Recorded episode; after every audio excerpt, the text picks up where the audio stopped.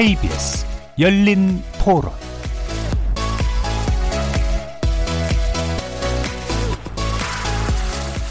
안녕하십니까. KBS 열린 토론 정준희입니다. KBS 열린 토론 매주 월요일은 정치의 재구성으로 만납니다.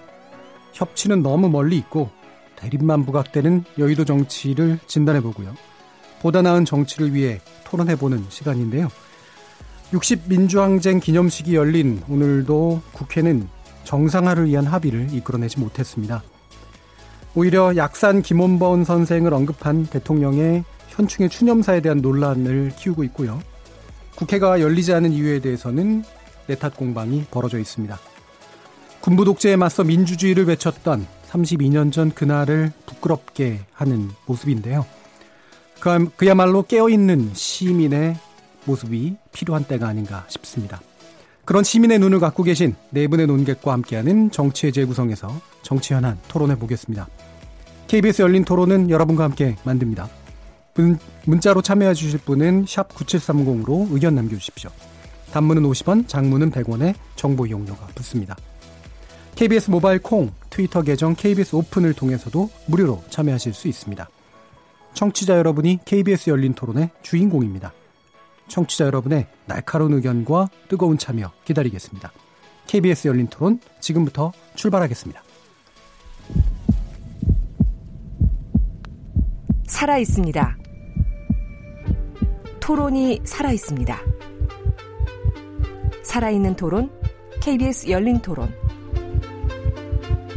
토론은 라디오가 진짜입니다. 진짜 토론, KBS 열린 토론.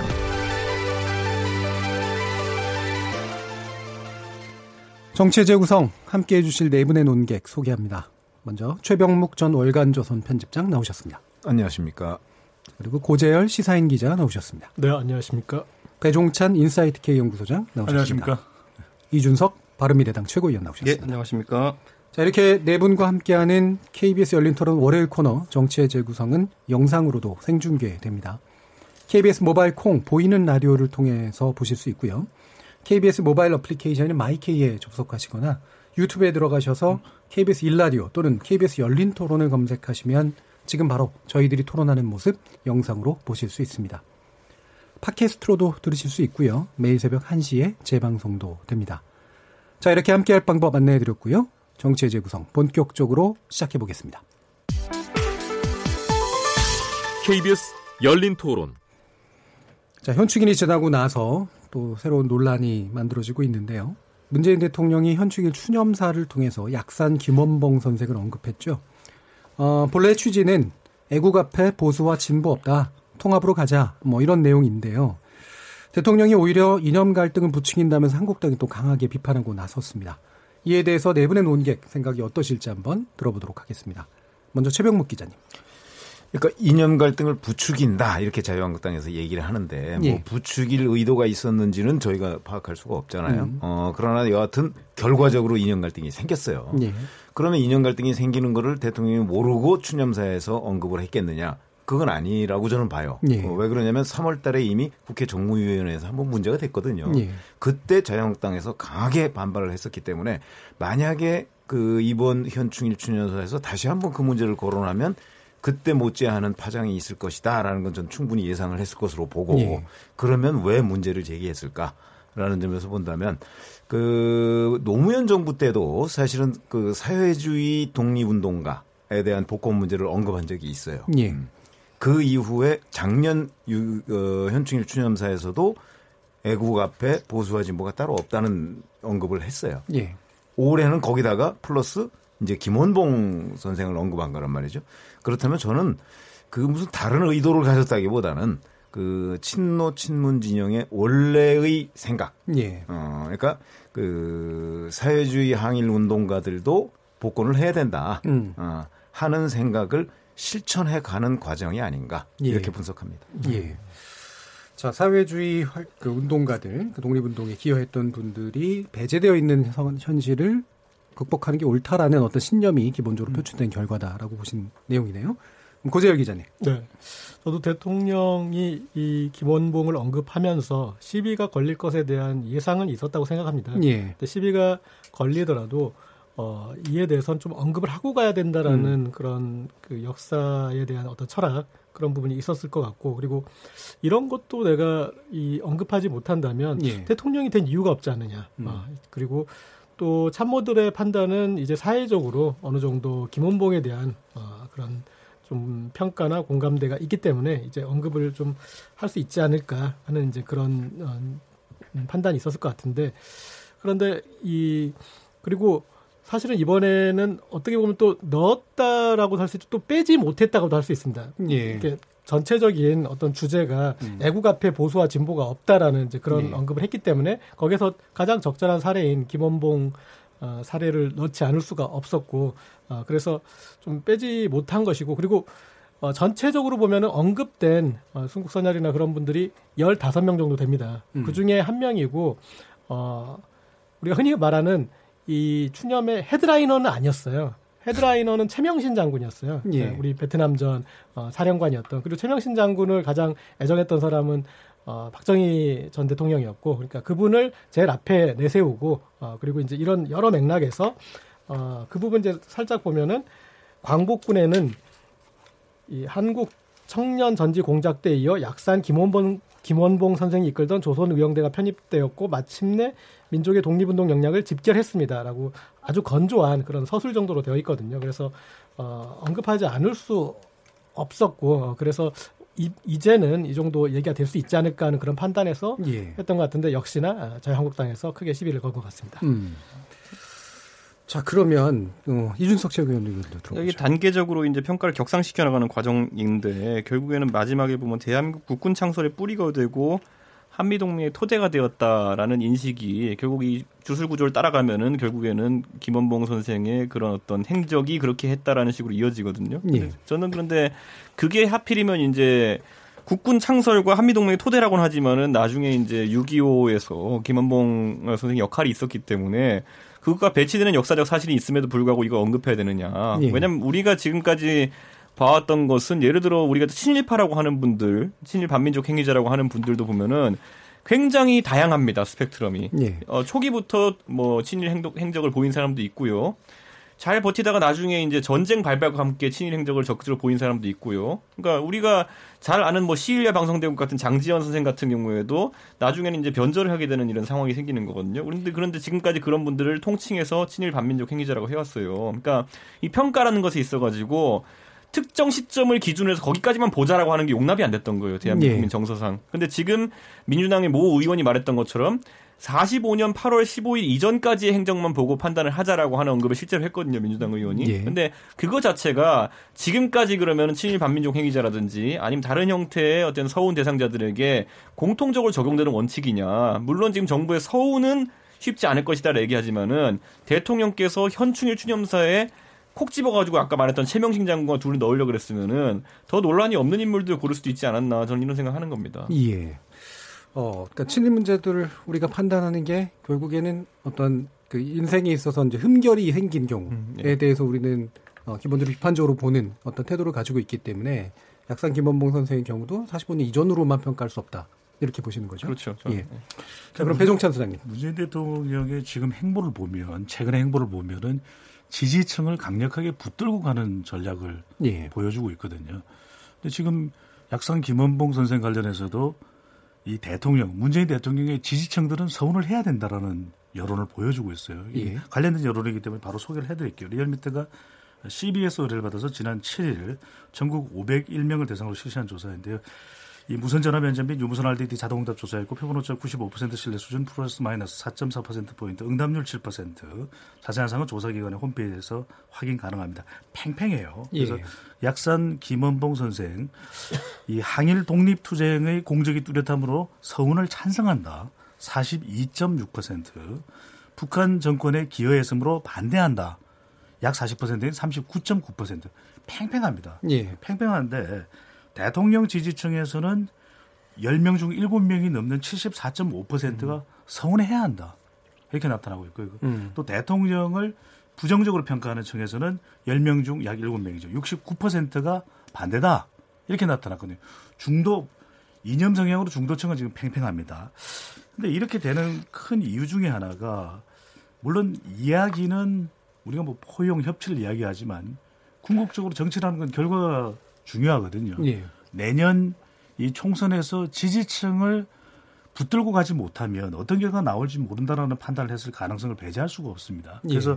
지금 대통령의 행보는 지지층들은 서운을 해야 된다 주장을 하고 있는 것이고 또 대통령과 현 정부의 성격도 임시정부를 부각합니다. 그죠? 예. 그 다음에 강복, 광복 전후를 분리해요. 예. 광복. 네. 광복 전과 후. 그러니까 지금도 이 설문조사의 질문을 보면 독립 유공자로서의 행적이 뚜렷하다. 강복 전입니다. 예. 그런데 그 다음에 반대하는 이유는 북한 정권에 기여했다라는 것이거든요. 그러니까 예. 이게 두 개를 분리하고 있어요. 이 조사의 응답도 음. 보면. 그러니까 결국에는 이 남북 관계가 화합으로 가기 때문에 이걸 좀 짚어봐야 되지 않겠냐. 김원봉 선생에 대해서는 우리가 이 그 공과를 또 특히 이제 공적을 부각시켜야 된다 이렇게 봤는데 문제는 뭐냐면 이렇게 되니까 남남 갈등이 야기되는 것이거든요. 예. 그래서 관련된 댓글들을 보더라도 이것을 역사에 맡기는 것이 맞느냐. 굳이 대통령이 이 현충일 추념사에서 이 이야기를 꼭 할 필요가 있었느냐. 이런 이야기가 나오고 있죠. 예. 네. 그죠, 기자님. 남북 관계가 교착 상태인 지점이 조금 영향을 미쳤던 것 같습니다. 예. 그러니까, 어, 작년의 기세로 남북 관계가 계속 좋아졌다면 음. 어, 이 이런 식으로 어, 북한 정권 쪽으로 이제 기여한 인물들에 대해서도 어, 다시 좀 환기할 수 있는 사회적인 그런 공감대가 됐을 텐데 어, 지금 다시 좀 소강 상태에 있으면서 어, 일반 국민들은 좀 그거에 대해서 조금 좀 거부감이 있지 않나. 예. 그러니까 어, 사실은 이제 김원봉이나 이런 인물들은 그 뒤에 북한에서 이제 숙청이 됐던 인물들이고 사실 북한에서 조명하지 않습니다. 이제 그런 식으로 어, 좀 붕떠 있는 예. 어, 그런 이제 독립운동가나 또 문화예술인들이 많은데 어, 그런 사람들에 대한 그 안타까움이 이제 참여정부 때도 있었고 어, 음. 그래서 어, 조금 좀 환기하고 싶었는데 남북 관계가 예상만큼 음, 좀 이, 풀리지 않으면서 이 문제에 대해서도 또 일반 국민들의 거부감이 어, 생각보다 좀 많이 나온 것 같습니다. 음, 그러니까 남북 관계 문제를 지적하신 건 그러니까 이거를 지적했더라도 좀 더 긍정적인 분위기도 있을 수 있는데 부정적인 분위기가 약간 관찰되는 것은 남북 관계 현재 그 진전이 잘 안 되고 그렇죠. 있는 모습 영향을 여론조사가 지금 이제 서훈을 기준으로 예. 됐는데 사실 청와대 언급한 게 이렇게 서훈까지는 아니고 아, 그런 이제 독립운동가 잊혀져 있고 그다음 재평가를 못 받았던 이제 그 부분에 대해서 이렇게 좀 예. 회자한 건데 아, 그런 부분들이 조금 음, 어떻게 보면 너무 좀 진도를 앞서간 것처럼 음. 좀 보였던 것 같습니다. 예. 근데 예, 최병 기자님. 저는 지금 여론조사 얘기를 하셨는데 그 여론조사에 보면 음. 서운에 대해서 항일 독립투쟁의 공적이 뚜렷함으로라는 아주 분명한 표현을 이건 했어요. 예. 근데 반면에 북한 정권에 기여했으므로라고 약간 좀 음. 밋밋한 표현을 했어요. 예. 어, 이거는 저는 공정하지 못한 여, 저 질문지라고 봐요. 음. 어. 단순히 북한 정권에 기여한 정도가 아니거든요. 예. 김원봉 선수. 거기서 그 6.25 때 장관, 장관을 두 개를 했잖아요.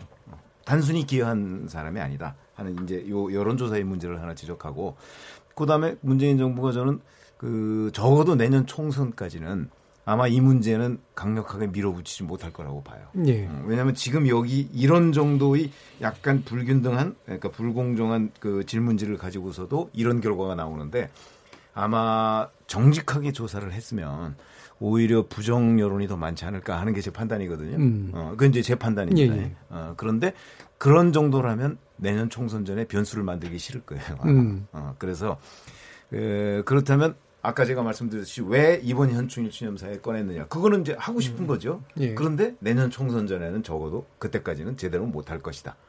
그럼 이제 총선 끝나고 총선이 4월 달이니까 내년 6월 6일 현충이 또 있잖아요. 아마 그때쯤에는 이제 본격적으로 이 문제를 추진할 가능성이 저는 있다고 봐요. 그게 제 나름대로 예상입니다. 예. 그러니까 이게 최명무 지금 관련된 예. 거기 때문에 짧게 예. 그 최명무 기자께서 말씀하신 설문의 공정성도 굉장히 중요한 부분입니다. 그렇다면 예. 이제 이 결과가 그것의 영향을 결정적으로 받은 것이냐 하면 저는 조금 다르게 봐요. 왜냐하면은 독립투쟁의 공적이 있음으로 찬성한다.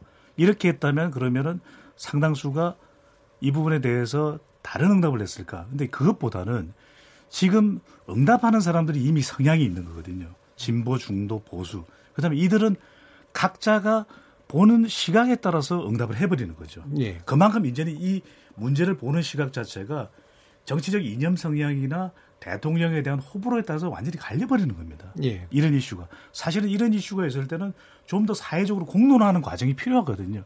그 자체가 없다라는 거죠. 음. 저는 이게 설문조사의 그 글, 이 문구 하나보다는 오히려 그 부분이 사실은 더 크게 영향을 미치고 있는 것이죠. 그러니까 아까부터 네. 이제 그러면 지적하시는 부분이 어쨌든 이제 지지자를 보고 주로 좀더 이야기를 하는 그렇죠. 분위기가 많이 네. 있다라고 보시는 거잖아요. 그렇죠. 네. 저는 배 소장님 예. 분석이 맞다 보고. 그렇기 때문에 저는 이 담론 자체가 성숙하지도 않았다는 분석에 동의하는 것이 지금 우리가 김원봉 선생에 대해 가지고 저는 현충일 어떻게 그런 말을 할 수 있느냐라는 정도의 담론 이외에 그럼 정작 이것이 김원봉 선생 하나의 이제 바로미터거든요.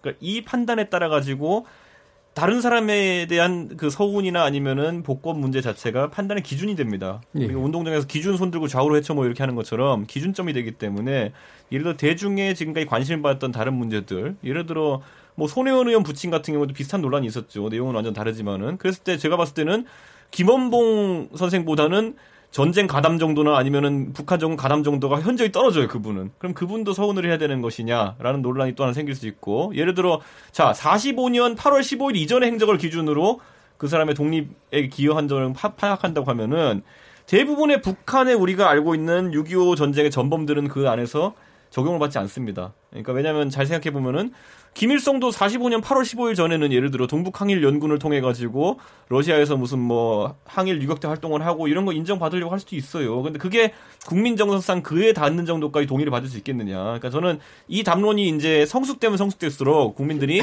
그 연상 작용들을 하게 될 겁니다. 근데 그게 아직까지 아까 최병무 기자님 말씀하신 것처럼 국민 다수의 지지를 받긴 참 어렵고 심지어는 국민 다수의 상당한 비판을 받을 우려가 있는 주제이기 때문에 저는 청와대에서 이번에 서우는 받을 수도 없고 검토도 안 했다고 이제 이야기한 것 자체가 청와대가 어느 정도 발을 뺀 거라 봐야죠. 왜냐하면 이제 굉장히 뜨거운 불이라는 걸 이제 손을 한번 대어봤으니까. 그래서는 아마 아까 최 기자님 분석대로 총선 때까지는 이 문제는 좀 잠잠할 것으로 보입니다. 이제. 예. 이게 국면에 따라서 아다르게 보이고 어다르게 보일 수 있다라는 게 어, 이 보수 언론 들 중에 이제 1920, 30년대 김일성의 항일 행적에 대해서 당시 이제 기사를 썼던 음. 그런 기사들이 있어요. 근데 아, 김대중 정부 때 남북 교류가 활발해지면서 그때 그 기사를 다시 동판으로 만들어서 북한 정부에 선물을 했어요. 예. 어, 그래서 묘양산에 있는 국제 친선 관람관에 이렇게 전시를 했는데 이게 남북 관계가 안 좋을 때 보면은 이 언론사들이 왜 이런 것까지 만들어서 어, 북한 정권에 아부를 해라고 보일 수도 있는 거죠. 그러니까 그런데 또 남북 관계가 이제 어, 좀 개선이 될 때는 어, 과거에 그런 앙금들을 하나하나 풀어가는 이제 그런 방식으로도 보일 수가 있고 그래서 예. 어, 이거는 저는 이 남북 관계가 교착 상태에 빠지면서 좀 논란이 더 커진 것 같습니다. 음, 이게 뭐 역사의 평가도 있지만 사실은 이제 그 나라가 위험에 처했을 때 나라를 구하기 위해서 노력한 분의 사상이 사회주의냐 아니냐에 의해서 뭔가 그 공적을 인정하지 않게 되는 상황은 극복해야 된다에 대해서는 어느 정도 진전되는 부분들이 있는 것 같은데 결국에는 이제 6.25 전쟁을 어떻게 보느냐 남북 관계를 화해 방식으로 보느냐 아니면 적대 방식으로 보느냐 이거에 의해 가지고 이제 평가는 이 부분에 있어서 좀 갈리는 게 분명히 좀 나오는 것 같습니다. 자 그럼 또 한편 지금 이제 김홍범 관련된 논란이 옆으로 또 번지고 있어요. 예, 지금 자유한국당의 민경욱 의원이 불쏘시개 지표, 집구석복, 아궁이는 있는 대로 달고 놓고 이게 이제 문재인 대통령의 추점사를 이제 표현한 것 같고요. 네, 뭐 말하고 싶지는 않습니다만 이제 철렵질에 정신 팔린 사람 마냥 뭐 이런 식의 이제 그 표현을 하면서 지금 외국에서 외교 활동을 하고 있는 부분에 대해서 상당히 비판적인 그런 목소리를 냈습니다. 이렇게까지 번질 필요가 있었을까라는 생각도 드는데 어떻게들 보시나요? 글쎄 민공 예. 대변인에 대해서 지난주에도 우리가 여기 얘기를 했었잖아요. 예. 그래서 이제 황교안 대표가 어떻게 할 것이냐. 본인의 대변인이니까 예. 어떻게 할 것이냐 뭐 이런 문제를 얘기했었는데 그때 저는 이제 아마 빨리 교체하는 게 좋을 거다라는 예. 식으로 얘기를 했어요. 왜냐하면 늘 아니 이 건뿐만 아니고 여러 건에 이 문제가 될 소지가 있는 예. 왜, 왜 그러냐면 야당의 대변인은 대여 투쟁의 선봉입니다. 예. 그렇지 않습니까? 그러다 보니까 이제 뭔가 강력한 말, 그다음에 국민들의 다수의 공감대를 얻을 수 있는 말을 해야 할 필요성도 있고 또 실제 하고 있잖아요. 그런데 그것이 그 국민들의 다수가 아닌 그야말로 어떤 그 자기들 지지층의 소수 지지층한테만 소구할 수 있는 그런 그 예. 메시지라면 예. 그거는 자유한국당을 위해서 결코 바람직하지 않은 거라고 보거든요. 예. 어, 그렇게 된다면 황교안 대표가 적어도 지금 민경욱 대변인의 이런 무슨 무슨 질 하는 이게 이제 무슨 무슨 질이라는 표현 때문에 문제가 되는 거잖아요. 예. 사실 뭐 철렵을 한다고 하면 그건 이제 뭐 좀 한가롭게 그렇게 하느냐 그냥 이런 정도로 넘어갈 수 예. 있는 건데 아무리 비유라고는 하지만 이런 이제 천박한 용어를 동원해서 비유를 했기 때문에 문제가 되는 거예요. 그렇다면 그 이런 거는 이제 대변인 직위를 계속 유지할 것이냐 말 것이냐 하는 거는 당 지도부에서 당연히 고심을 해야죠. 근데 예. 그 지난주에 얘기했는데 지금 일주일이 지났는데 또 고심 안 하다가 또 이런 문제가 터졌네요. 지금 보면 이제 선을 명확하게 제대로 그어주는데 기여하지 못한 채 외려 불필요한 논란 쪽으로 이동하는데 기여하는 부분이 있다고 보시는 거죠. 아, 그러면 예. 그렇게 되는 거죠. 왜 그러냐면 사실 대변인은 용어 하나하나를 쓸 때마다 굉장히 그 상대방이 아파할 용어가 있고 예. 오히려 상대방한테 그게 저 투쟁의 동력을 주는 그런 말이 있거든요. 예. 그 이런 것들은 별로 아파하지도 않아요. 이거는 음. 어, 그렇기 때문에 만약에 대변인이 그 대여 투쟁의 수위를 높이는데 기여하지 못한 얘기를 했다면 예. 그거는 대변인으로서의 자질 미달이라고 봐야죠. 음. 저는 예. 어, 이런 말이 막말이라고 생각하지 않습니다. 음. 어, 이 막말이라고 했을 때는 정말 어떤 이런 최고 권력자가 아니라 사회적 약자, 자신을 방어할 수 없는 사람들에 대해 비아냥거리거나 그랬을 때는 막말일지 모르겠지만 권력에 대한 어떤 그런 태도기 때문에 어, 그것은 어, 제 생각에는 뭐 할 수 있는 말인데 그런데 제가 봤을 때는 막말보다는 실언에 가까운 것입니다. 그러니까 예.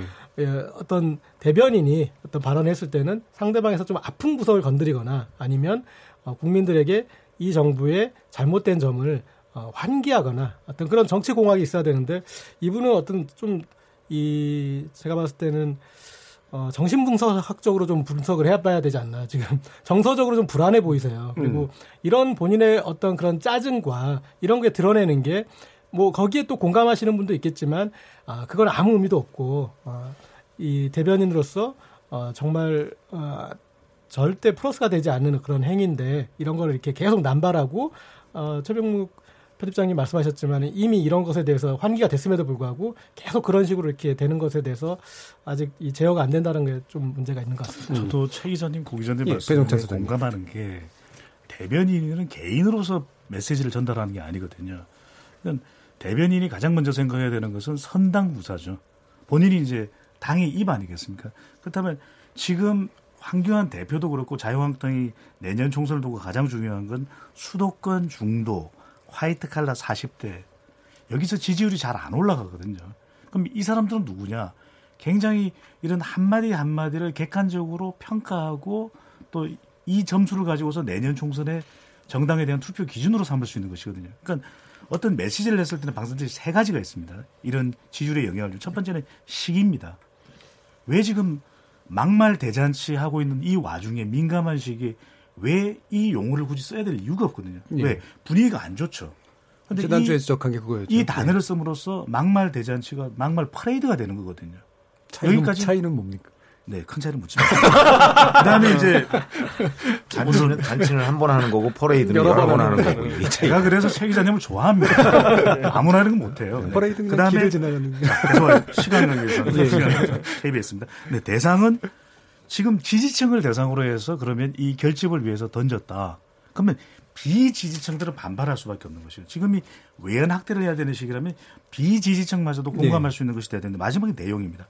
극한 비유죠. 음. 이런 비유 말고도 훨씬 더 정교한 촌철살인 화법을 쓸 수 있는데 적어도 대변인이라면 우리가 박상천 대변인 또 누굽니까? 박기태, 박기태 대변인 이런 분들의 촌철살인이 왜 안 나오냐는 것이죠. 네. 음.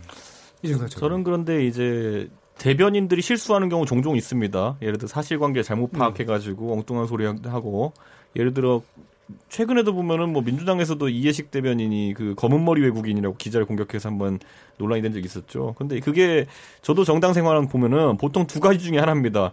그 필터링 기능이 다 있거든요. 당내 공보실에서 전부 다 읽어보고 문제가 될 만한 내용들 수정하고 보내는데 그걸 하지 못할 만큼 금박 기, 긴박한 상황에서 논평을 내는 경우, 그러니까 음. 긴급 이슈 대처로 이제 내는 경우, 아니면 두 번째로 대변인 스스로가 그 시스템을 활용하지 않고 본인에 대한 자만감이 넘치는 경우에 그렇게 이제 들어가게 돼 있는데 저는 이번 사안 같은 경우에는 뭐 아주 긴급을 요하는 또 논평은 아니었다라 보고 결국에는 민경욱 대변인이 그러면 대변인으로서의 자질이 부족한 분이냐 대변인이라는 대변인 중에 최고봉인 청와대 대변인 했던 분이에요. 예. 그렇기 때문에 저는 뭐 본인이 애초에 그걸 절제하거나 이럴 능력이 없는 분이 아니야 보는데 제 생각엔 지금 시점에서는 상당한 고의가 있다 이것은. 예. 그러니까 그것은 메시지를 강렬하게 해서 이슈화 되는 것 자체를 좀 원했던 것이 아닐까 이렇게 음. 생각할 수밖에 없는 게 저는 청와대 대변인 시절에 민경욱 대변인이 강한 표현으로 문제를 일으켰다라는 건 들어본 적이 없어요. 그때 예. 뭐 세월호 때 뭐 약간 웃음, 이런 것 네. 때문에 그건지만 그건 해프닝이었고 예. 그렇기 때문에 저는 지금 상황에서는 본인의 역할이 다르다고 인식하고 있는 것 같다. 그리고 예. 아까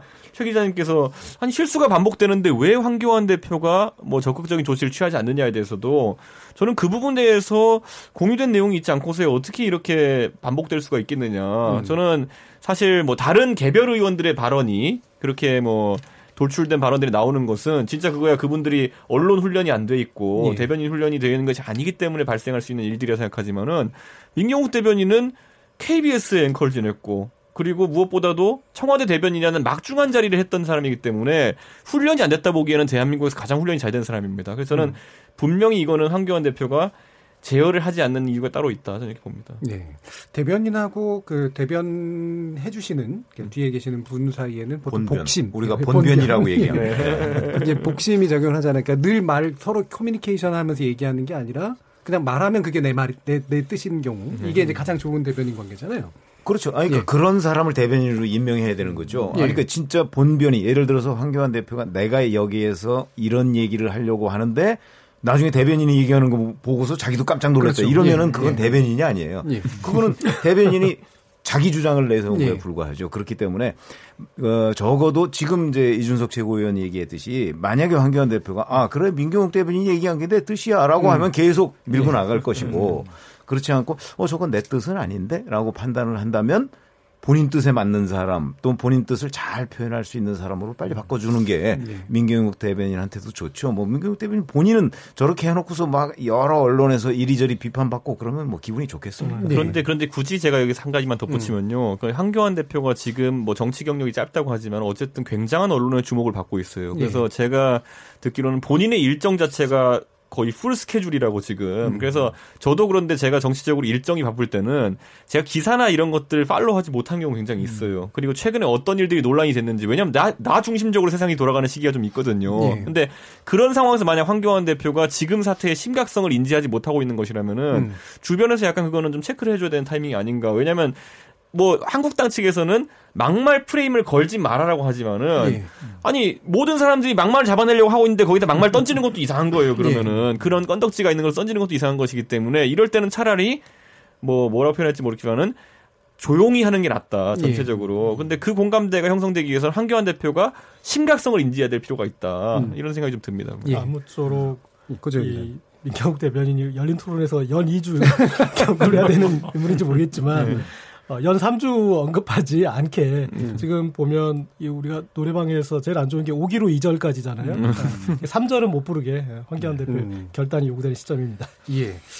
아, 이게 연 3주 언급이 안 되시는 건 안 하셔서 그런 거기도 하고 안 할 수밖에 없어서 없어서 어떤 상황이 올지는 잘 모르겠습니다. 자 그러면 약간 이제 소재로 옮겨서요 양정철 민주연구원장 이야기를 좀 해보려고 하는데 지난주에 박원순 서울시장 만났고 이재명 경기도지사를 만났습니다. 그리고 오늘은 김경수 경남지사를 만났어요.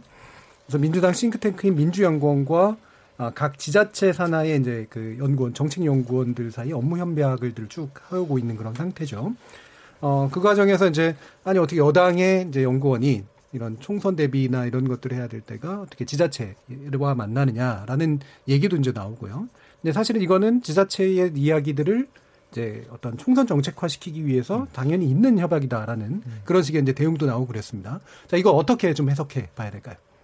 먼저 이준석 저는요 양정철 원장 역할 하려고 그랬으면은 이건 최고의 정무수석이 하는 행동들입니다. 예. 그런데 왜 정무수석을 안 맡기고 이걸 맡겼을까 당에서 음. 그런 생각을 하게 되는데 사실 지금까지 연구원장이라고 하는 직위에 그 전에 거쳐갔던 뭐 김민석 전 의원이라든지 아니면 뭐 지금 자유한국당에 대비되는 김세연 의원이라든지 이런 분들의 행보와는 너무 다릅니다. 예. 왜냐하면 이 자리는 솔직히 말하면은 공천과 관련된 나중에 여론조사 이런 것도 다를 수 있기 때문에 오해가 생길 만한 행보를 하지 않는 것이 나중에 본인의 어, 평가에도 유리합니다. 왜냐하면 지금 이렇게 만약에 그 특정 인물들과 만나고 나서 예를 들어 이재명 지사나 아니면은 박원순 시장의 측근들이 만약 공천에서 유리함이나 좀 이런 게 있다고 하면은 예. 바로 의심 삽니다. 음. 그때 2019년 뭐 6월에 가서 무슨 말 하고 온 거냐. 그때부터 미락이 있었던 건 아니냐.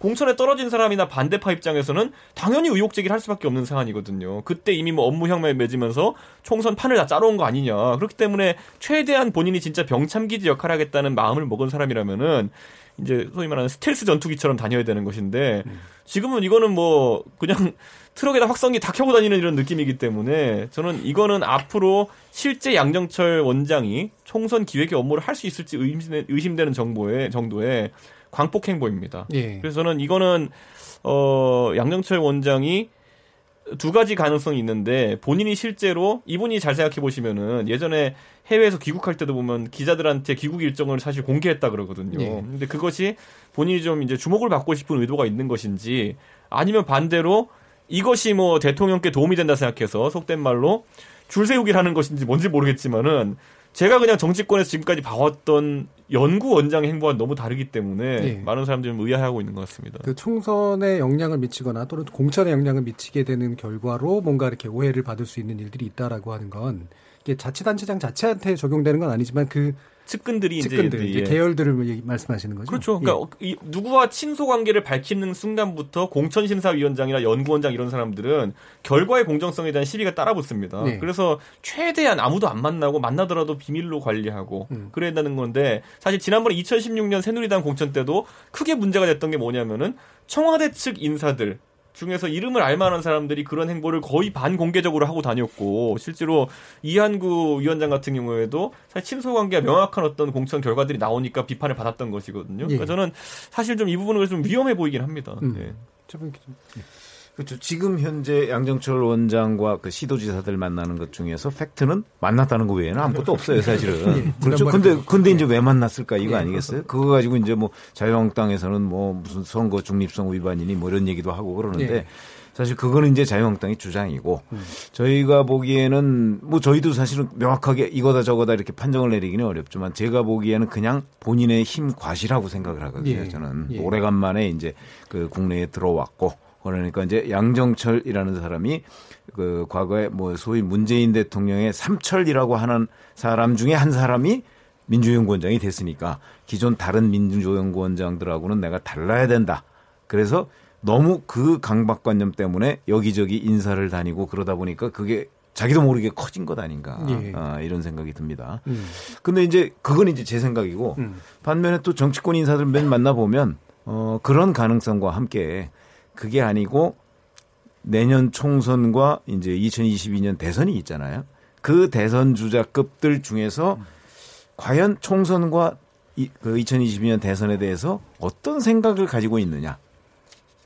이거를 좀 점검하러 다니는 것 아니냐. 예. 그게 이제 왜 흔히 언론에서 면접 본다고 뭐 이렇게 음, 얘기하는 건데 음. 점검하러 다니는 것 아니냐. 이렇게 음. 지금 분석하는 분도 있는데 음. 저는 뭐 그 가능성도 음. 없지는 않다. 그러나 저는 앞에 부분 본인의 힘을 과시하고 다닌다. 음. 사실은 그래서 위험하다. 예. 이 생각을 하는 거죠. 아니 서훈 원장은 스텔스하게 만나고 왜 여기는 다 공개적으로 만나고 다닙니까? 결국 서훈 원장과의 예, 만남이 예, 공개가 됐죠. 네. 그 결과만 그렇게 된 거죠. 네. 저는 최, 어, 최병욱 기자의 말씀을 상당 공감하지만 예. 공감하지만 과연 그걸 자기 힘에 과시만일까? 예. 우리는 민주연구원장이라고 쓰고 권력 디자인으로 잃는다. 예. 이런 해석이 저는 가능하다고 보여지는데 왜냐하면은 이 최근에 양정철 원장의 행보를 보면 저는 다섯 글자로 줄, 줄이면 그 궁극적 목표는 다섯 글자. 정권 재창출이다. 왜? 증, 권이요 정권. 예. 주, 아, 정권. 정권. 네. 문자 방송 안 나가죠. 네. 정권 재창출인데 예, 예, 예. 저는 좀 뭐 제대로 발음하려다가 제대로. 근데 양정철 원장보다는 양비가 더 익숙하거든요. 음, 많이 그렇게 불리죠. 네. 참여정부 때의 양비가 통탄에 맞지 않았을 일은 정권 재창출을 못했던 것이죠. 네. 그때 임기 2년여 정도를 지나고 나서는 사실상 이 노무현 대통령의 국정 운영 영향력이 와야 됩니다. 음. 사실상 지선이 날라가죠.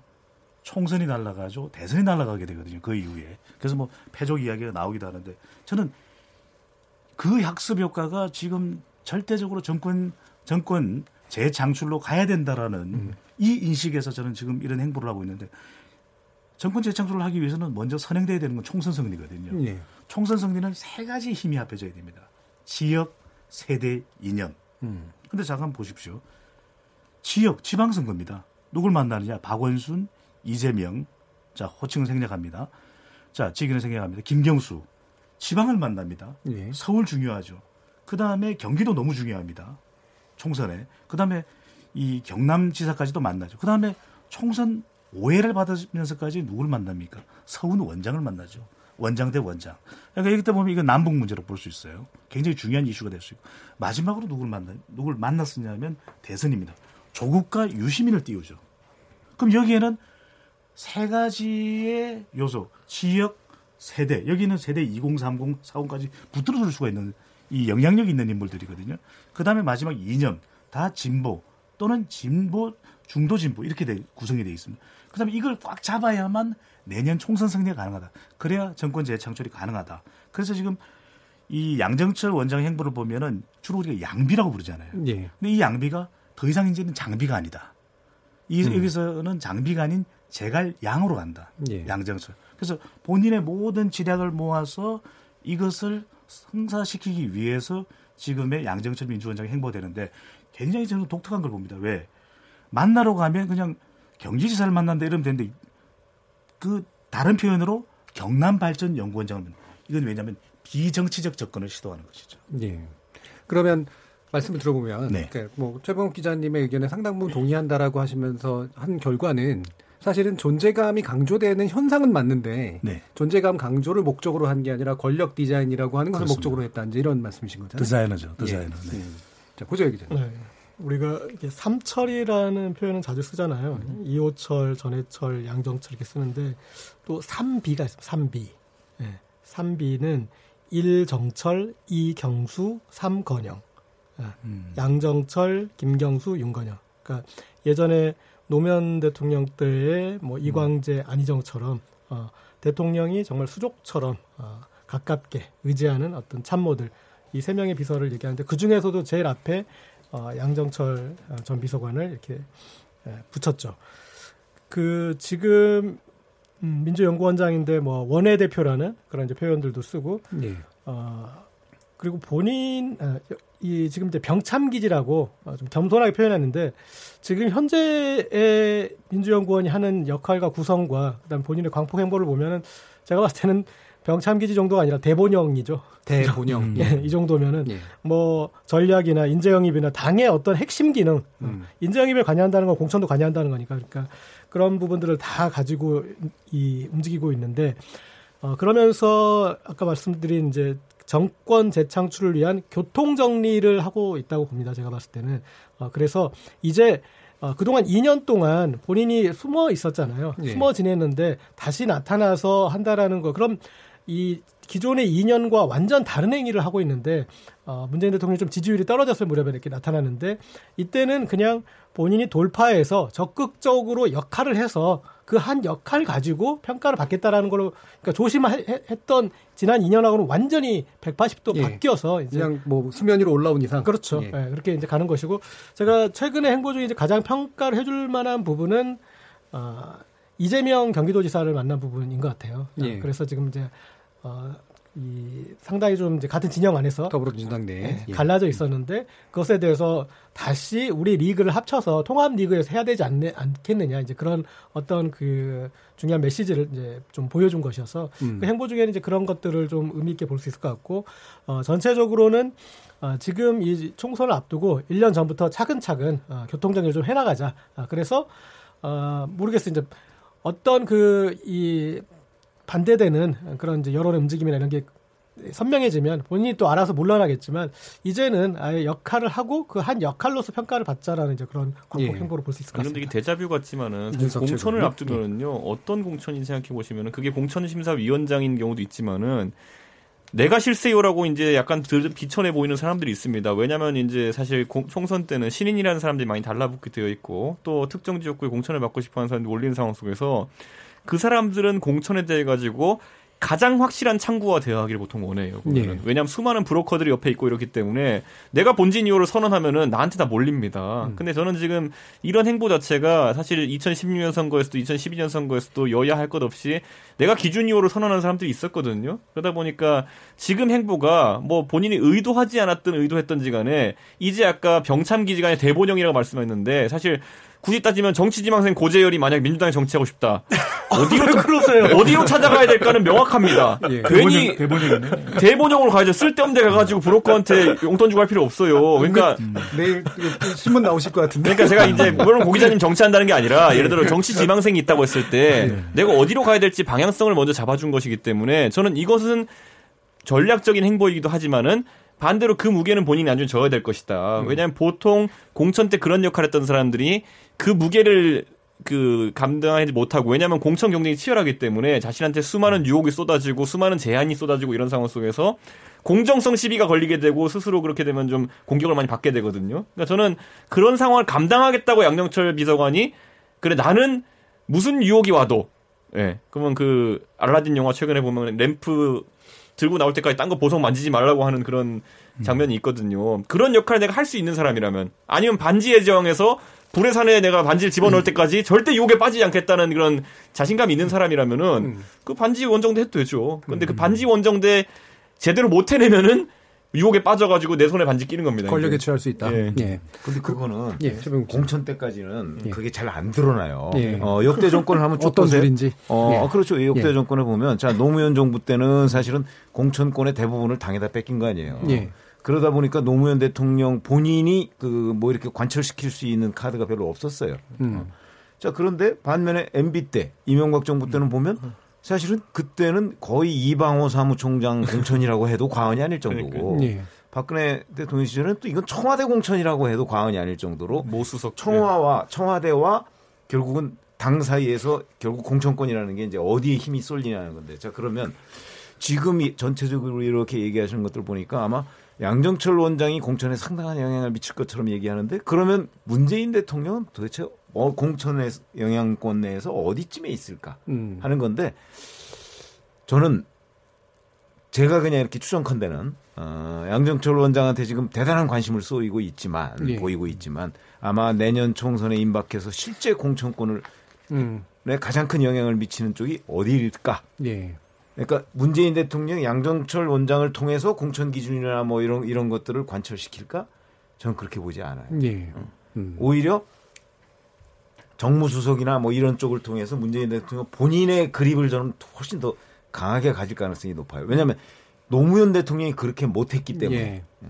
그런 점으로 본다면 지금 여기서 얘기하신 것처럼 양정철 음. 원장의 그 총선에서의 영향력 생각보다 크지 않을 수도 있다. 음. 그게 제 생각입니다. 저희가 예측력이 떨어지잖아요. 아니, 그러니까 뭐 각자 의견이니까. 저희가 문재인 대통령이 직접 당에 개입하는 뭐 어떤 모습을 취하진 않겠지만 그래도 개입을 안 아니, 하진 않을 거다. 결국은 정무수석을 통해서 하는 게 뭐 본인이 직접 개입하는 거나 마찬가지죠. 예. 어, 이제 대신 정무수석이 그걸 전달을 할 텐데 그 전달은 또 잘못하면 여러 가지 문제를 낳으니까 여하튼 진짜 스텔스 어, 기능을 가지고 음. 먼저 전달을 할 텐데 그 그립이 결코 그렇게 간단하지 않을 거라고 그, 보거든요. 이, 네, 구적이 어, 양정철 원장의 역할을 광폭 행보를 함으로써 사실 지금 제가 봤을 때 제일 불안해야 될 사람들은 어, 청와대 386 출신들이에요.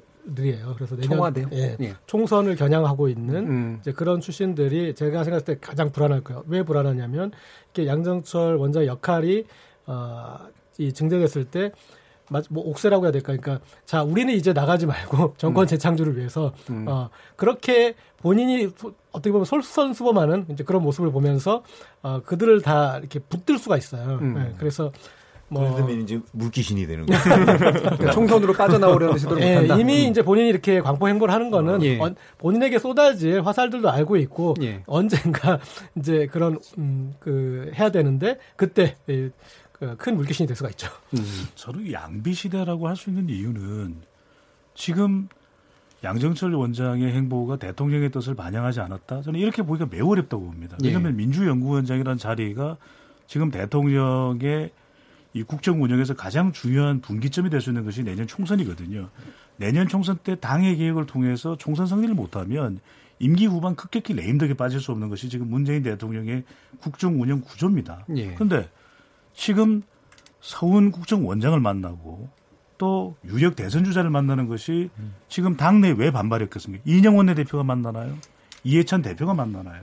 근데 이것 자체가 용인되고 이게 뚜렷한 반발이 부각되지 않는 것은 그만큼 대통령의 요중을 반영하고 있다고 보는 것이거든요. 그렇다면 저는 오히려 지금 양비 시대로 가고 있는 것은 본인의 목표보다는 대통령의 국정 운영을 위해서 내년 승, 총선 승리에 본인이 이 총대를 총대를 깃, 깃발을 들고 가는 음. 그런 모습이고 그렇기 때문에 저는 이것이 결과적으로는 묘약이 됐든 독도약이거든요.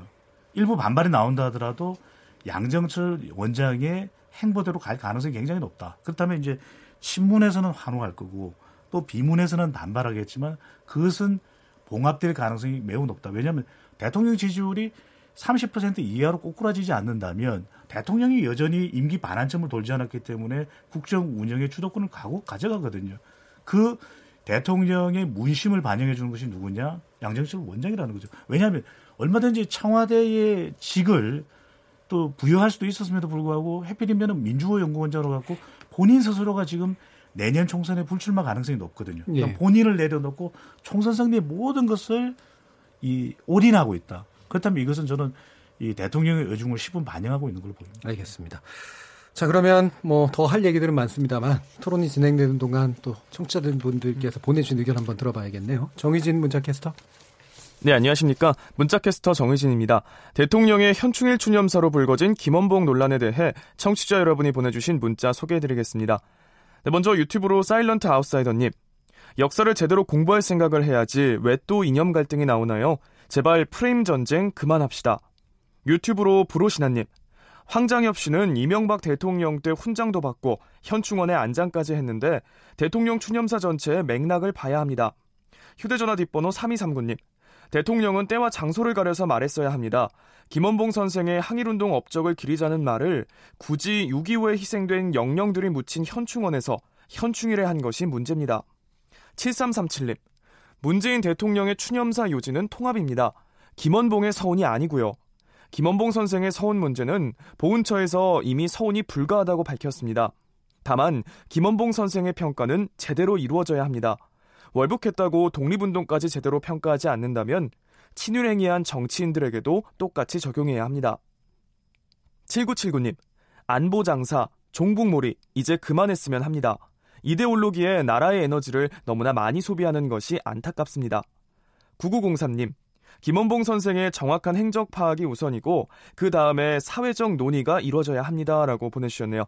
네, KBS 열린 토론. 지금 방송을 듣고 계신 청취자 여러분이 시민 농객입니다. 계속해서 청취자 여러분들의 날카로운 시선과 의견 보내주세요.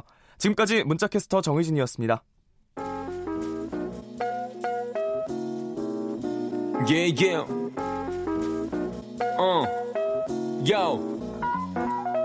무엇이든 묻고 진심으로 듣고 마음으로 통하는 여기가 열린 토론 레디오가 진짜 진짜 토론 KBS 열린 토론 협치는 너무 멀리 있고 대립만 부각되고 있는 여의도 정치. 여기서 새롭게 한번 바꾸고 조명해 봅니다. 정치의 재구성.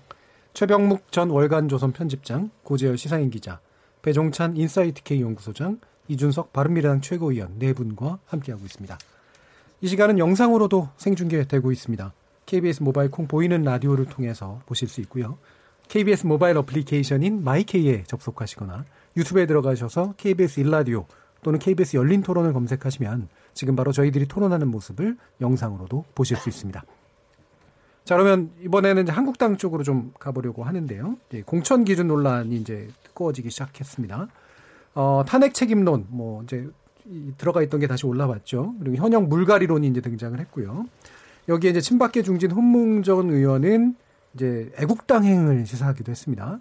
친박 비박 갈등 다시 시작되는 어떤 국면으로 넘어가고 있는 걸지 한번 얘기들 들어보도록 하겠습니다. 고재혁 기자. 네, 뭐이 사안은 더 잘하시겠지만 제가 보기에 재밌는 사안은 그거예요. 그러니까 그 어, 언론에서 이제 친박 비박만 얘기하는데 어, 이 공천이라는 게 복잡 함수잖아요. 그러니까 음. 제가 재밌게 보는 대목은 어, 지금 홍문정 의원이 이렇게 반발하고 있지 않습니까? 그러니까 뭐냐면 이 내주는 카드가 있거든요. 그러니까 어, 친박 진영에서 비박한테 이게, 예. 이게 이제 어차피 어, 그 중에서 이제 예. 어, 이번에 공천을 물갈이 해야 되겠다 음. 했을 때 그럼 우리 개파에서도 몇 개 카드는 내줄게. 예. 어, 이 대목이 있는데 음. 여기에서 보면 절묘하게 한성규 사무총장과 어, 상당히 좀 라이벌 구도가 될 수밖에 없잖아요. 홍문종 의원은 같은 경기도에서 이제 같은 음. 다선 의원이고, 그러니까 예. 회사로 치면은 음. 뭐 상무 전무잖아요. 예. 그러니까 나중에 이제 사장자를 보고 그 상무 전무가 이렇게 하는 대목인데, 그래서 음. 어, 이 EJ처럼, 그러니까 어, 그런 그 거기에서 이렇게 밀려나는 형국이라서 어, 예. 어, 그러다 보니까 아, 뭐 탈당 그 얘기까지 할 정도로 이제 밀려 있는데 어, 그런 그 이 저쪽 개파를 치기 위해서 이쪽 개파에서 내주는 카드로 가는 거기에 좀 약간 어, 그런 대목이 보여서 좀 저는 재밌게 음, 봤습니다. 그러니까 친박 내부에서 이제 버리는 카드로 네, 지금 네, 되어 그렇죠. 있기 때문에 느끼는 예. 어떤 그런 부분인 것 같은데요. 그런데 저는 이제 예, 선거제 개혁이라는 뜬금없는 주제를 제가 여기 한번 엮어보고 싶은 게요. 지금 예. 사실 연동형 비례대표제가 패스트트랙은 올라탔지만은 본회의에서 150명 이상의 어, 표를 얻을 수 있을 것이냐에 대해서 다들 관심이 많아요. 예. 그거에 따라서 선거 구도가 크게, 크게 요동치는데 뭐 청취자분들이 아신지 모르겠지만은 이제 숫자를 살펴보면요. 민주당이 128입니다. 의석이. 예. 그리고 정의당이 6이에요. 음. 이 134까지는 웬만하면 찬성 투표를 할 겁니다. 예. 그게 왜 그러냐면은 이건 인사에 관한 투표가 아니기 때문에 무기명 투표가 아니라 기명 투표합니다. 예. 근데 민주당 의원이 자기 지역구 사라진다고 이거 반대하잖아요. 무조건 공천 잘려요 다음번에. 예. 그러니까 절대금 반대 투표 못 할 겁니다. 그래서 134까지는 확보됐고 보통 150을 채우기 위한 방정식으로 친여 성향 무소속 몇 명하고 14석의 민평당을 끌어들이는 시나리오를 이제 생각해서 많은 사람들이 그게 현실성이 있냐를 따졌는데 지금 상황에서 대한애국당이 꿈꾸는 건 뭐냐면 대한애국당은 이번 패스트트랙 국면에서 생각보다 패스트트랙에 강한 저항을 안 했어요. 선거제가 중요하다. 예, 근데 선거제에서 대한애국당이 가장 이등을 보는 방식은 뭐냐면은 음. 연동형 비례대표가 성사돼가지고 과거의 친박연대의 명성을 재건하는 거예요. 예. 근데 그걸 따져봤을 때, 자, 굳이 따지고 보면요. 이런 식의 연동형 비례대표제는 이런 식의 하나의 이슈만을 물고 늘어지는 비례 전문 정당들을 다수 탄생시킬 수 있습니다. 예. 그런데 그 중에서 역사적으로 대한민국에 성공한 이력은 친박 연대밖에 없어요. 그렇기 때문에 홍문종 의원 입장에서도 지금 상황에서 가만히 있으면은 본인이 다음번에 자유한국당 공천에서 불이익을 받을 것이 거의 명약관화한 상황 속에서 이게 실제 감행될지 모르겠지만은 굉장히 훌륭한 지렛대가 되는 것이죠. 예. 그리고 반대로 또 뭐냐면은 아까 말했던 그 친박 비박 관계 말고도 패스트트랙 찬성 진영과 반대 진영에서도 이 친박 연대를 노리고 생길 수 있는 비례 전문 정당에 150석을 채우기 위한 노력이라는 것은 간과할 수 없는 지점이 됩니다. 예. 자유한국당의 선거 구도를 사실 다 망가뜨릴 수 있는 그런 어, 시나리오가 될 수 있거든요. 음. 그렇기 때문에 이게 의외의 지점입니다. 예. 그래서 앞으로 황교안 대표가 만약에 친박을 공천에서 배제하려는 움직임을 어떤 강도로 보냐에 따라 가지고 음. 예를 들어 탈당을 예를 들어 한 2, 30명이 해버린다. 그럼 거기가 졸지에 갑자기 바른미래당 대치고 기호 3번 되고 뭐 비례 전문 정당 되고 그 30명 더해 가지고 연동형 비례제 통과되고 뭐 이렇게 되면 자유한국당은 진짜 뭐 지구의 종말입니다 그러면은 예. 그렇기 때문에 굉장히 강한 지렛대 위협 카드를 지금 들고 나온 것이다. 음. 그래서 는 황교안 대표가 그런 일은 결코 없을 것이다라고 황급히 이제 좀 지, 진호하는 모습이 실제 이 시나리오 가동됐을 때 희한한 상황 벌써 발생합니다. 예. 그럼 배종찬 소장님 의견부터 듣죠. 근데 가장 중요한 건 사실은 네 글자거든요. 선박후공. 음. 그러니까 자유한국당이 계속 놓치고 있는 부분이 음. 자유한국당이 외연을 확대하는 데 가장 근본적인 것. 지지율 35%를 돌파하기 위해서는 최우선 조건이 보수의 귀환이죠. shy 보수가 없고 이 shy 보수가 아 그래 이 반성하고 혁신하는 자유한국당을 찍을 수 있겠다. 내가 이제는 더 이상 shy 보수가 아니라 샤랄라 보수가 돼도 되겠다. 샤랄라 보수. 예. 네. 진지합니다. 저는. 예. 이런, 이런 상황이 돼야 되는데 이럴려면 가장 중요한 것은 결국 당에서 이 지금 신상진 위원장도 이야기가 공천 기준을 도덕성으로 가져가겠다. 당 기여도 평판, 당선 가능성 지극히 당연하고 이것은 기준이 돼야 되는 것이죠. 그런데 책임으로부터 현역 의원들이 자유로울 수 없다. 이 책임이 바로 탄핵 심판론으로 연결되는 거거든요. 근데 늘 드리는 말씀이지만 여론상으로 보면 지금 박근혜 전 대통령에 대한 전반적인 국민 여론 안 좋습니다. 그런데 특히 중요한 것이 수도권 40대 화이트 칼라 중도층에서의 박 전 대통령에 대한 여론이 안 좋거든요. 사면 관련 질문을 하더라도. 그렇다면 이 공천 이전에 먼저 정리돼야 되는 것은 개파 갈등이다, 탄핵 심판론이다 이 이전에 박근혜 전 대통령을 바라보는 시각이 정리가 안 되고서는 이건 계속해서 불거질 수밖에 없는 이슈거든요. 예. 그렇기 때문에 선박 박 전 대통령의 평가를 우선 매듭 짓고 그런 다음에 후공 공천이 이루어져야 아 당에서 뭔가 혁신이 이루어졌구나. 박근혜 전 대통령과 함께했던 정당의 모습이 아닌 다른 정당의 보수 정당의 모습을 하구나 이렇게 유권자들이 판단할 수 있거든요. 예. 하지만 지금 그그 마무리가 되지 않고 가서는 사실상 아, 어떤 공천 기준을 붙이더라도 이것은 끊임없는 논란이 될 수밖에 없는 것이죠. 그게 이제 정상적인 과정으로 이제 느껴지긴 하는데 아까 네. 이제 이준석 최고위원 말 들어보면 이게 굉장한 이 어떤 태풍의 눈이 될 수도 있는 이제 그런 소지가 좀 있어 보여요. 예상 밖, 예. 밖에 이제 보수 분열론이 될 수도 있는 것이고 예. 또한 정계 개편론이 될 수도 있는 것이죠. 예. 최병욱 기자님이 이제 글쎄, 얼마나 무슨 말을 하는지 한번 두고 보시죠. 이제 신상진 의원이 왜 이 대목에서 지금 10개월 예. 남았습니다. 그렇죠. 예. 이 대목에서 공천 기준에 관해서 얘기를 했을까? 굉장히 저는 그렇죠. 의문이에요. 예. 어, 왜냐하면 이거는 이게 긁어부스럼이거든요. 음. 불필요한 얘기입니다. 어차피 지금 뭐 다음 달부터 무슨 공천 착수하는 거 아니잖아요. 예. 그러나 거기에다 또 이제 뭐 도덕성이니 뭐뭐 뭐 이런저런 뭐 현역 의원 뭐 책임론 얘기했는데 그것도요. 어, 실제 공천 과정을 나중에 아마 보시면 알겠지만 음. 이런 것들은 다 그냥 장식품입니다. 예. 장식품이거든요. 실제는요. 음. 실제는 사람을 먼저 정해놓고 거기다가 저 사람은 훌륭하다고 하지 음. 훌륭한 사람을 뽑는 훌륭한 기준을 정해놓고 사람을 뽑는 게 아니에요. 위인설관이다 이거죠. 그러면 예. 그거는 여야 불, 불문하고 다 비슷합니다. 예. 그렇기 때문에 신상진 의원이 이제 불필요한 그 문제 제기를 한 거다. 물론 뭐 배후에 황교안 대표가 있는지는 모르겠으나 저는 없으리라고 봐요. 음. 그러면 그런 불필요한 논란을 제기한 데 대해서 홍문종 의원은 그럼 왜 자수를 했을까?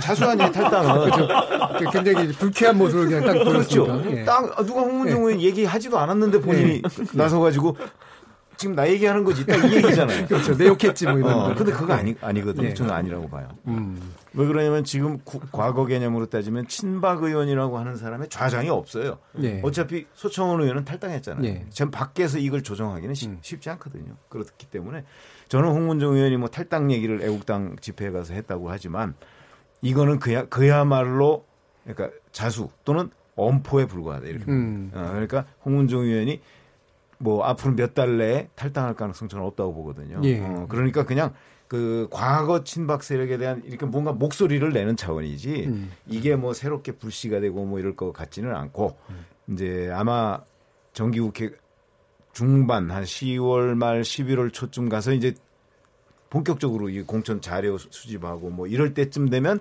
그때 본격화될 거예요. 그러니까 지금 이준석 최고위원이 얘기했듯이 그 사전에 뭐 이렇게 대규모 뭐 탈당하고 이런 음. 거 예. 저는 없다고 봅니다. 없고 음. 다만 이제 내년 아마 2월 초쯤에 가면은 이제 공천이 막 이제 1차 공천, 2차 공천 이렇게 해서 발표가 될 거예요. 그때 이제 탈당 위험성이 있는 사람, 어, 황교안 대표도 바보가 아닌데 위험성이 네. 있는 사람은 맨 마지막에 네. 저 탈락시킵니다. 음. 그런데 그때 가서 그때 가서는 오갈 길을 잃게 돼요, 되게. 음, 화급히 만들 수가 없으니까. 그런데 그럼요. 이제 그게 어, 아마 그런 현상이 음. 진행이 될 거다. 이렇게. 예. 저희 당의 전신 중에 하나 이제 국민의당이 사실 비슷한 과정을 겪었거든요. 예. 가만히 앉아 있으면은 문재인 그 당시 대표 위주의 공천에 따라서 내 공천 배제당할 것이다라고 예. 생각되는 사람들이 그 당시에 유력 대선 주장을 하였던 안철수라는 사람을 업으면서 이제 호남 중심의 정당을 하나 만들어서 테마형 정당이었던 것이거든요. 예. 사실 그때도 보면은 사실 새정치민주연합에서 그 당시에 공천을 하는 사람들도 그걸 알고 있었을 거예요. 이 사람들을 어느 때 공천을 주고 어떻게 관리해야지 최대한 탈당 도민을 막을 수 있다라는 걸 알았을 텐데 또 정치적 동물적 감각이 있는 그 호남 의원들은 어차피 못 받을 거에 하는 순간에 창당할 수 있는 여유를 두고 나와버린 거죠. 예. 그러니까 저는 지금 대한애국당이란 틀로 설마 지금 대한애국당은 다소 이제 국민들한테 좀 다수 지지를 받기 어려운 약간 이념적 스펙트럼 갖고 있기 때문에 홍문종 의원 정도는 중진이고 또 다른 사람들도 가세를 한다면은 아까 얘기했듯이 뭐 무소속으로 있는 이정현 의원이라든지 아니면 무소속으로 있는 또 서청원 의원 이런 사람까지 가세하게 되면은 생각보다 기획력 있는 정당이 나올 수도 있다. 왜냐하면 잘 생각해 보면요, 원래 선거 앞두고 창당하는데 시간이 되게 오래 걸린 게 맞아요. 최 기자님 말씀대로 예. 그렇기 때문에 물리적인 시간이 필요한데 지난번에 친박연대는 그걸 어떻게 풀었냐면요. 뭐 참주인 연합이라는 갑자기 기존에 있는 정당 하나를 가서 인수했어요. 그래가지고 그걸 친박연대라고 이름을 바꿔가지고 M&A. 예, M&A 했어요. 그래가지고 그냥 그 참주인 연대 분은 또 공천 안 주고 그냥 자기들이 공천 다 해가지고 친박연대를 완성시켰거든요. 그때 불과 당을 친박연대 탈바꿈하는데 걸린 시간 18일이었던 거 그래요. 그러니까 그 정도의 경험치가 있는 집단이기 때문에 저는 또다시 기획정당 한번 꿈꿀만 하다 이분들은 그런 음. 생각합니다. 그리고 네. 당에 주류에 계시는 분들은 늘 이 태도가 나갈 테면 나가라인 것 같아요. 그러니까 음. 저렇게 하면 대량 탈당이 있을 수도 있다. 뭐 그걸 조심해야 된다. 그런 마인드는 아닌 것 같아요. 어느 특히 이제 대한민국의 양대 정당 같은 경우에는 이제 그런 마인드인 것 같고 그리고 이 어, 지금 이제 뭐 연동형 비례대표까지 뭐 예, 예상한 그러니까 그래도 본인이 이제 살 길을 찾아서 여러 가지 시뮬레이션을 돌렸겠죠. 근데 예. 현재 상황에서 어, 대한애국 그러니까 홍문종 의원이 대한애국당에 한 발을 걸쳤다라는 표현은 조금 과하고 제가 봤을 때는 한 발가락 정도. 아, 한 발가락 정도입니까? 네. 그리고 그 이게 만약에 그런 선택을 한다면 뭔가 이게 그 골든 타임이 있을 것 같은데요. 그러니까 너무 늦지도 않으면서도 공천이나 이런 게 가시화되기 전. 그 러니까 그게 예. 이제 민주당도 아마 비슷할 거예요. 예. 어, 민주당도 지금 아마 이른바 비문이라고 하는 사람들은 굉장히 신경 많이 쓰고 있을 겁니다. 예. 양정철 원장의 행보에 대해서 아마 우리보다 훨씬 더 많은 신경 쓰고 있을 거예요. 음. 그 비문은 혹시 비문 계열은 이번에 다 그 공천을 못 받는 건 아니야? 이런 불안감이 있거든요. 그래서 그 들리는 얘기하면 뭐 비문 중진들은 지금 뭐 온통 그 청와대 쪽에 뭔가 이렇게 안테나를 지금 세우고 있다. 뭐 이런 얘기도 들리고 하던데 그렇기 때문에 민주당이든 자유한국당이든 여하튼 간에 그 주류에서 조금 벗어난 사람들은 그 타이밍을 보고 있을 것이고 반면에 주류들은 이 사람들의 그 타이밍을 뺏어야 음, 되잖아요. 그렇죠. 그러니까 이제 fast track이 내년 그 한 뭐 1월이나 뭐 2월이나 이때쯤 가면 그 운명이 확연하게 그 결정이 되지 않겠습니까? 만약에 fast track이 진짜 그 여야 4당이 추진하는 대로 연동형 비례대표가 도입이 된다고 하면 또 판이 완전히 달라져야 되는 거고. 음. 근데 현재 예상컨대는 뭐 그렇게 될 가능성은 별로 없다고 보고 음. 그러면 지금 룰대로 선거를 칠 가능성이 많다고 보거든요. 그렇게 예. 되면 그 사람들의 탈당 타이밍을 뺏으려고 할 거예요. 예. 그러니까 그러면은 이제 지금 얘기하는 대로 그 사람을 일찍부터 탈락시키려고 그 이렇게 뭐 공헌을 한다든지 그러면 그 사람들이 행동 결정하기가 쉽잖아요. 음. 그러니까 그 타이밍은 최대한 뺏으려고 할 겁니다. 근데 그게 그러니까 이제 고, 고 타이밍 싸움이 될 거예요. 예. 우리가 보통 이제 선형 최적화라는 걸 하잖아요, 보면은. 근데 사실 모르시는 분들 많습니다. 그러니까 이게 뭐냐면 쉽게 좀 해요, 좀. 그러니까 이게 아까 말한 것처럼 그 우리의 지상 과제가 음. 우리가 살면서 하나의 과제만 갖고 가는 경우는 없잖아요, 보면은. 음. 뭐 사업도 잘 되고 가정도 잘 되고 뭐 이런 두 가지의 목표를 추구하다 보면은 어느 중간 정도에 타협해야 되는 지점이 있잖아요. 그렇죠. 근데 예. 최 기자님 말씀하신 거는 총선의 지상 과제가 탈당을 막는 것이라면 그런 타임라인이 가동될 수 있는데 음. 지금 이제 많은 사람들이 자유한국당에서 변화가 필요하다는 것은 구시대적 보수와 단절이라는 것을 예. 어느 정도 좀 요구하고 있는 상황 속에서 인적 쇄신의 대상들에 대한 인적 쇄신이 너무 늦추게 되면은 실제 지지율이 상승할 수 있는 구간 자체를 너무 좁게 가져가는 것이거든요. 그러다 예. 보니까 저는 아마 최 기자님 말씀하신 타이밍보다는 생각보다 좀 이른 타이밍에 그런 것이 진행될 수 있다. 음. 그게 지금 신상진 의원을 통해서 한번 저는 뭐 그게 강한 추진 의지보다는 약간의 좀 황교안 대표가 한번 여론 한번 떠보자는 정도의 느낌의 그런 의중이 있지 않았을까. 예. 그리고 저쪽의 반발 정도도 한번 떠보자라는 음. 생각이 예. 있었어요. 오늘 짧게만 좀 추가를 하고 싶은데. 먼저, 예, 그러면 네네 짧게 짧게. 예. 근데 지금 이준석 최고가 이야기한 게 저는 상당히 공감이 가는 게 황 그래서 이게 영웅 본색이 아니라 저는 지금 신상진 위원장의 태도가 황신 본색이다. 예. 그러니까 우리가 하, 계속 지금 오늘 정치 재구성하면서 이야기가 양정철 이 원장도 네. 그렇고 이들의 행보가 과연 뒤에 대통령 또 혁신위원장의 행보가 뒤에 황교안 대표의 음. 어떤 식으로든 동의 없이 할 수가 있는 것이냐 저는 그렇지 않다고 보거든요. 그럼 예. 황신 본색은 왜냐? 황 대표도 누구보다도 지지율이 예민할 수밖에 없습니다. 지금 정당의 지지율이 만약에 10%로 내려가지는 않았지만 내려간다면 사실은 황 대표 교체론이 이게 강력하게 대두될 수밖에 없는 것이고 그럼 세 가지다. 왜? 지금처럼 경고를 하면서 무거운 분위기로 가져가는 것이 그래야 일사불란하게 황 중심으로 돌아갈 수 있는 것이거든요. 세 가지 경고입니다. 하나는 막말 경고, 도덕성이죠. 또 하나는 공천 경고, 꼼짝 말하죠. 그 다음에 마지막에는 개파 경고죠. 왜? 박근혜 전 대통령 관련되는 부분은 굉장히 예민한 딜레마거든요. 황 대표로서는. 그 다음에 이것이 불거지지 못하도록 오히려 개파를 경고하는 차원에서 지금 신산진 위원장이 대리 일종의 그 발언, 발표를 통해서 음. 황신 본색을 다져가는 것이다. 예. 이렇게 저는 분석할 수 있을 것 같아요. 예. 뭐 그 짤막하게 제가 예. 말씀드리면 이 전례가 있었어요. 어, 2000년에 사실은 이회창 총재가 이제 공천 임박해서 자기가 최대 신세를 졌던 김윤환 의원을 음. 비롯한 이제 고참들을 대거 탈락시켰어요. 음. 근데 이 사람들이 그러니까 자기들이 공천 발표하기 전날까지도 몰랐어요. 공천 탈락한다는 사실을.